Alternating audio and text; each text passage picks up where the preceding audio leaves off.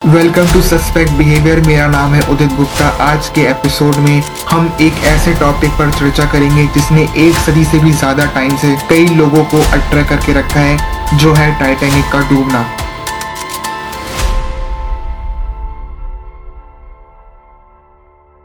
आप लोगों ने वो रोमांटिक फ़िल्म टाइटैनिक देखी होगी, जिसमें एंड में शिप डूब जाती है और एंड में जैक भी मर जाता है।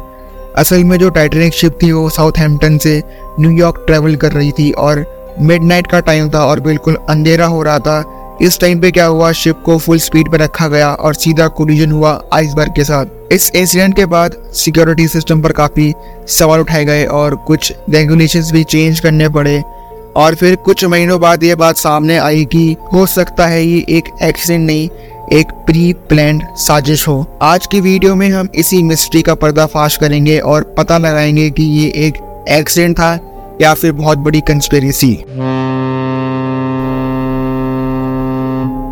टाइटेनिक उस दौर की was a much awaited passenger liner और हर एलीट और बिज़नेस क्लास पीपल उस पर ट्रेवल करना चाहते थे। व्हाइट स्टार कंपनी थी ओनर ऑफ़ टाइटेनिक और इस कंपनी का मालिक था J P Morgan White Star Line company की दो और शिप्स थी आर एम एस ओलम्पिक और R M S Britannic Titanic और ओलंपिक को सिस्टर शिप बोलते थे क्योंकि वो बिल्कुल सेम थे, बस कुछ माइनर डिफरेंसेस थे। जब टाइटेनिक का वॉयज होने वाला था, उससे कुछ वीक्स पहले ओलंपिक का एक एक्सीडेंट हो गया था। तो अगर उसको रिपेयरिंग डॉक में लेके जाते तो टाइटेनिक के वॉयज को दो से तीन महीना डिले करना पड़ता। क्योंकि Titanic was the most awaited ship उस दौर की। तो अगर डिले करते तो White Star Line company literally डूबने पे आ गई थी, क्योंकि एक तो रिपेयरिंग का पैसा लग रहा था, ऊपर से अगर डिले करते तो और भी बहुत सारे प्रॉब्लम्स होते। इस पर इन्वेस्टिगेटर्स ये बोले कि दोनों शिप्स को साइड बाय साइड रखा गया। टाइटेनिक की तैयारी करी और ओलंपिक का कुछ माइनर रिपेयरिंग करे ऐसा बताया गया। टाइटेनिक में इवनली प्लेस्ड विंडो स्पेसेस और 14 पोर्ट होल से और ओलंपिक में अनइवनली प्लेस्ड विंडो स्पेसेस और 16 पोर्ट होल से अब आप सोच रहे होंगे कि टाइटेनिक और ओलंपिक इनके शेप और साइज़ से क्या लेना देना वही इन्वेस्टिगेटर्स बोले कि वो टाइटेनिक नहीं, वो ओलंपिक डूबा, जिसको टाइटेनिक का नाम दिया गया। जब टाइटेनिक कंस्ट्रक्शन चल रहा था तो उसमें 14 पोर्ट होल्स थे और जब टाइटेनिक जब अपने फ़र्स्ट वॉयज के लिए निकली और उसकी फ़ोटो ली गई तो उसमें 16 पोर्ट होल्स थे। अब यही बोलते हैं इन्वेस्टिगेटर्स कि वो थोड़े दिन जो थे, जिसमें दोनों शिप्स को साइड बाय साइड रखा गया दोनों के नेम स्विच किए गए। अब आप सोच रहे होंगे कि नेम प्लेट बदला तो क्या शिप बदल गई क्या दोनों शिप्स में लेबर्स लगे थे? टाइटेनिक में कारपेट था और ओलंपिक में वुडन फ्लोरिंग थी। तो इन्वेस्टिगेटर्स ये क्लेम किए कि टाइटेनिक का कारपेट ओलंपिक में लगा दिए और जो कुछ सेक्शंस है डेक का, उसको भी चेंज किया गया। और रही बात कटलरी की तो उनको डब्बों में पैक करके इधर का उधर कर दिया। काफ़ी मैसिव शिफ्ट था ये। दो से तीन दिन लगे इसमें। टाइटेनिक के वॉयज से कुछ दिन पहले जेपी मॉर्गन ने अपनी खुद की ट्रिप कैंसिल कर दी। काफ़ी शॉकिंग चीज़ हमें ये लगी क्योंकि एक तो उसकी खुद की शिप थी तो उसे शान से जाना चाहिए था, लेकिन वो गया नहीं। खैर, जब शिप अपने वॉयज के लिए निकली तो जेपी मॉर्गन ने पैसेंजर्स को उनकी जर्नी के लिए विश किया। और सबसे शॉकिंग चीज़ ये थी कि उसने जो महँगे जो करोड़ के जो स्टेचूज थे, उन्हें शिप से बाहर निकलवा दिया। मिस्टीरियस इसलिए है क्योंकि एक तो उस शिप में एलिट और बिज़नेस क्लास पीपल ट्रेवल कर रहे थे और जो स्टैचूज हैं, वो एक प्रतीक होता है कि एक रिचनेस का और एक शान का, लेकिन उन्हें हटवा दिया गया। बात सामने फिर ये आई कि जो इंश्योरेंस था उस शिप का, उसमें वो स्टैचूज नहीं काउंट हो रहे थे। तो इन्वेस्टिगेटर्स ने ये क्लेम किया कि हो सकता है जेपी मॉर्गन को पहले से ही पता हो कि शिप डूबने वाली है और ये भी हो सकता है कि वॉन्टेडली उसने शिप को डुबाया हो। अब आप सोच रहे होंगे कि इतना सब हो गया, किसी ने कुछ बोला नहीं होगा। लेबर्स में से तीन लोग आगे आए और उन्होंने कन्फेस किया कि हमें ब्राइब किया गया था। जब उनसे ये पूछा गया कि तुम अब ये सब क्यों बोल रहे हो तो उन्होंने कहा कि हम मौत के काफ़ी नज़दीक है और हमें किसी चीज़ का डर नहीं है और हमें गिल्ट फील हो रहा था, हमने कन्फेस किया। लेकिन इस स्टेटमेंट को भी बाद में ऐसे उड़ाया कि हो सकता है मरने से पहले भी इन्हें कोई कंट्रोवर्सी करनी हो। तो जेपी मॉर्गन था ओनर ऑफ़ टाइटेनिक और बंदे ने तो अपनी ट्रिप कैंसिल कर दी, और जब ये हादसा हुआ तो जेपी मॉर्गन फ्रांस में मज़े करता हुआ पाया गया, और मज़े क्यों नहीं करेगा, एक तो शिव डूब उसका पैसा उसे मिल गया। तो जेपी मॉर्गन के पीछे की स्टोरी ये है कि जेपी मॉर्गन था अमेरिकन बैंकर और ये वही आदमी है जिसने फेडरल रिज़र्व सिस्टम का कंसेप्ट इंट्रोड्यूस किया था। एक छोटा सा ब्रीफ आइडिया फेडरल रिज़र्व एक अमेरिका का सेंट्रल बैंक है, और ये गवर्नमेंट का नहीं है, ये प्राइवेट जो एलिट और रिच बैंकर्स हैं, उनका ग्रुप है। और ये अमेरिका को उसका खुद का पैसा ऑन लोन देता है। और जो एलिट बैंकर्स हैं, इनके ग्रुप में आता है रॉकशाइल्ड रॉकफेलर और ये जो दो फैमिलीज़ हैं रॉकशाइल्ड रॉकफेलर ये पार्ट ऑफ़ इल्यूमिनाटी है। इनके ऊपर भी जल्द एक वीडियो आएगी, क्योंकि एक वीडियो में इतना बड़ा टॉपिक हम डिस्कस नहीं कर सकते। जो जेपी मॉर्गन ने जब ये कंसेप्ट इंट्रोड्यूस किया कि मैं ऐसा एलिट बैंकर्स बुलाना चाहता हूँ तो तीन इकोनॉमिक्स इसको अपोज किए थे और शॉकिंग चीज़ बाद में ये निकली कि तीनों उसी शिप में थे।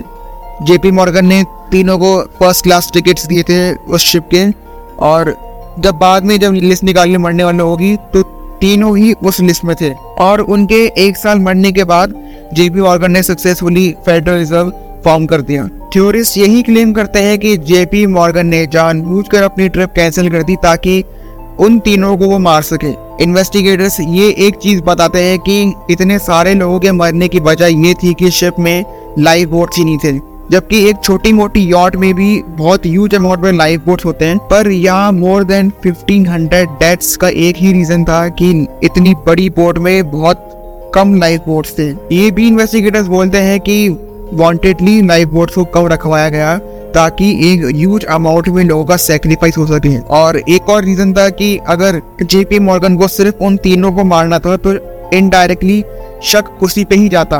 बाद में एक और चीज़ सामने आई कि जब शिप 14 अप्रैल 1912 की रात को मिडनाइट की रात को जब ट्रेवल कर रही थी तो रेडियो रूम को दूसरे शिप्स की तरफ़ से एक्सट्रीम वार्निंग के मैसेजेस आए थे। आगे की, आगे यूथ आइसबर्ग है अपने रूट बदलो। वो मैसेजेस रेडियो रूम के बाहर कैप्टन तक पहुँचे ही नहीं। ये बात भी सामने आई कि हो सकता है कि बहुत बड़ी साजिश हो और एक बहुत बड़ी टीम लगी हो इस कंस्पेरेसी के लिए। जब ये सब वो हो गया, दुनिया की नज़र में 1935 में ओलंपिक को आउट ऑफ़ सर्विस कर दिया गया।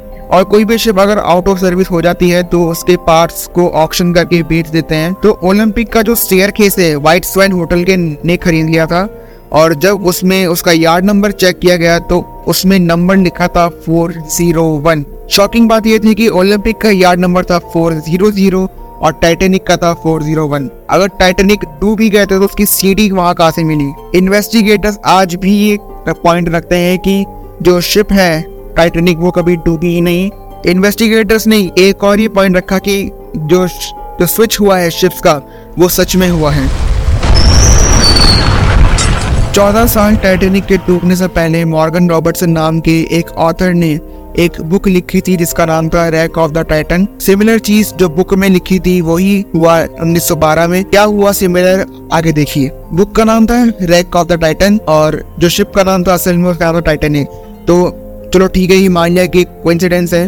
आगे in the book largest British ship in the world owners claim it unsinkable और असल में 1912 में लार्जेस्ट ब्रिटिश शिप थी वर्ल्ड की, और ओनर जो थे व्हाइट स्टारलैंड कंपनी वो क्लेम करती है इसे अनसिंकेबल और जो व्हाइट स्टार कंपनी है, वो ब्रिटिश कंपनी है। In the book Titan hits iceberg in full speed on starboard side collision and sinking takes place in North Atlantic Ocean 400 nautical miles from Newfoundland और असल में, जो ship का star board side है, वो iceberg को hit किया, और जो कोलिजन हुआ, वही same North Atlantic Ocean 400 nautical miles from Newfoundland इतना ज्यादा coincidence in the book Titan will lack lifeboats due to which thousands of passengers down and die और असल में जो कारण था मोर देन 1500 पीपल की डेथ का, उसमें एक मेन रीजन यही था कि इतनी बड़ी शिप में लाइव बोट्स ही इतनी थे जबकि एक छोटी मोटी यॉट में भी एक ह्यूज अमाउंट में लाइफ बोट्स होते हैं। थ्योरिस्ट ये क्लेम करते हैं कि जेपी मॉर्गन ने पूरा हादसा ये बुक से कॉपी किया था, और जब जेपी मॉर्गन से जब सवाल पूछे गए इस चीज़ के लेकर, क्योंकि